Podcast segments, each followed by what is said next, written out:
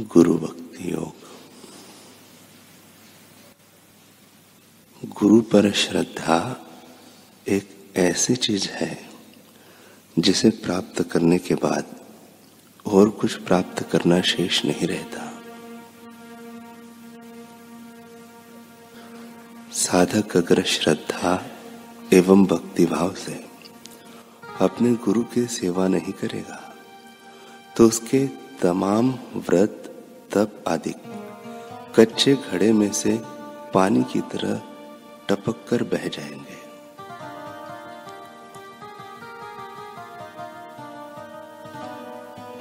शिष्य को चाहिए कि वह आचार्य को साक्षात ईश्वर के रूप में माने, मनुष्य के रूप में कदापि नहीं।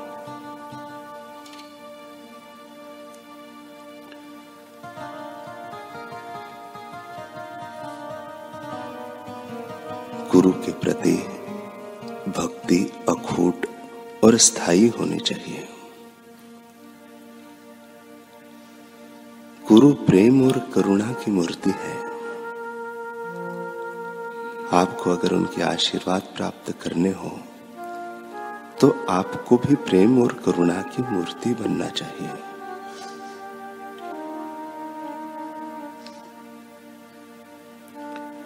जब कीर्तन, प्रार्थना, ध्यान, साधु सेवा, अध्ययन और साधु समागम के द्वारा अपने हृदय कुंज में शुद्ध गुरु भक्ति का मूल विकसित करो।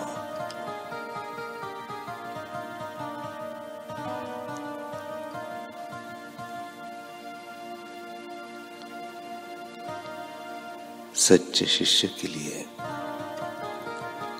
तो गुरु वचन माने कानून ही है।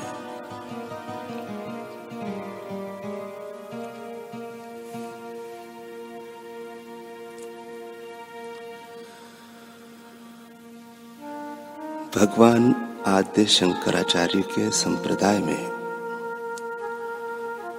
बहुत बड़े विद्वान हो गए विद्यारण्य स्वामी। उनको गुरु मंत्र मिला और गुरु ने कहा, कि अनुष्ठान करो।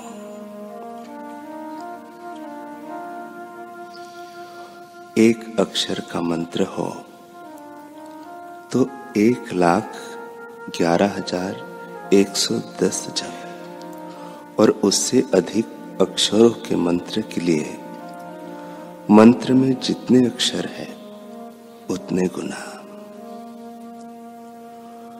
जप करने से इष्ट मंत्र सिद्ध होता है। ऐसे अनुष्ठान से अनिष्ट छू हो जाते हैं।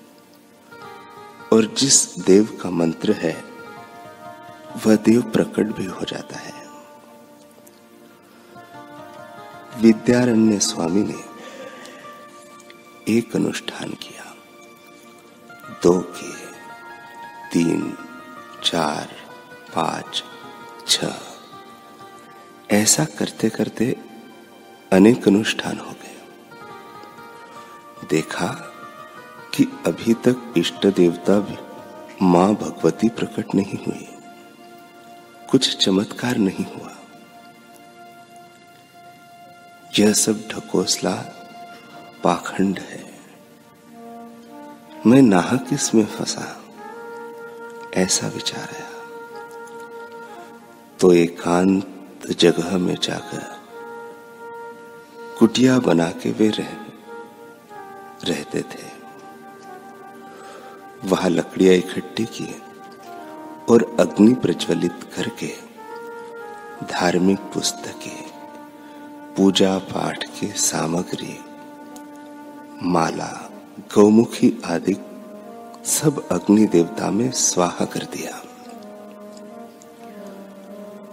जब अग्नि भवक भवक कर सबको स्वाहा कर रही थी, उतने में एक दिव्य, आभा संपन्न महिला वहाँ प्रकट हो गई और विद्यारण्य स्वामी को कहने लगी, यह तुम क्या कर रहे हो? वे बोले माता जी यह सब जब वह ढकोसला है मैंने अनेक अनुष्ठान किए। मंत्र जब से कुछ नहीं होता, अब मैं लोगों में प्रचार करूँगा कि धार्मिक बन के समय बर्बाद मत करो। कमाओ, खाओ और मौज मज़ा करो। मैं नास्तिकवाद का प्रचार करूँगा। ईश्वर जैसी कोई चीज़ नहीं मंत्र वंत्र ये सब फालतू बातें हैं। देवी ने कहा अच्छा तुम्हें जो करना है करो। लेकिन पीछे मुड़ के भी तो जरा देखो। विद्यारण्य स्वामी ने देखा कि जैसे आगे अग्नि जल रही है, वैसे पीछे भी भवक भवक करके लपटे दिख रही है और उनमें धड़ाक धड़ाक करके ऊपर से बड़े बड़े पहाड़ जैसे पत्थर गिरकर फूट रहे हैं। पहला, दूसरा, तीसरा, चौथा, ऐसा करके अनेक पत्थर भयंकर ध्वनि करते हुए उस अग्नि में नष्ट हो गए। वे चकित होकर सोचने लगे कि यह मैं क्या देख रहा हूँ। जिन देवी ने मुझसे कहा था वे इस रहस्य को ज़रूर जानती होंगी। पीछे मुड़कर देखा तो देवी नहीं है। वे कहा गई? युवक थे। वन में इधर उधर जरा आपा धापे की पुकार लगाई। हे मातेश्वरी, हे देवेश्वरी, हे विश्वेश्वरी, कृपा करो। आप आई थी, अब अदृश्य हो गई हो। मैं नहीं जानता वास्तव में आप कौन हो। मेरा मार्गदर्शन करो। आकाशवाणी हुई कि तुमने तो धर्म का आश्रय, जप का आश्रय, गुरु आज्ञा का आश्रय छोड़ दिया। अब तुम अनाथ हो। जाओ भटको, मनमानी करो। कई अनाथ भटक रहे हैं और मरने के बाद माँ का गर्भ नहीं मिलने पर तो नाली में बह रहे हैं। ऐसे तुम भी जाओ। जैसा भी करना है करो। सूर्य नहीं है ऐसा प्रचार करने से क्या सूर्य का अस्तित्व मिट जाएगा? ईश्वर नहीं है ऐसा प्रचार करने से क्या ईश्वर मिट जाएँगे?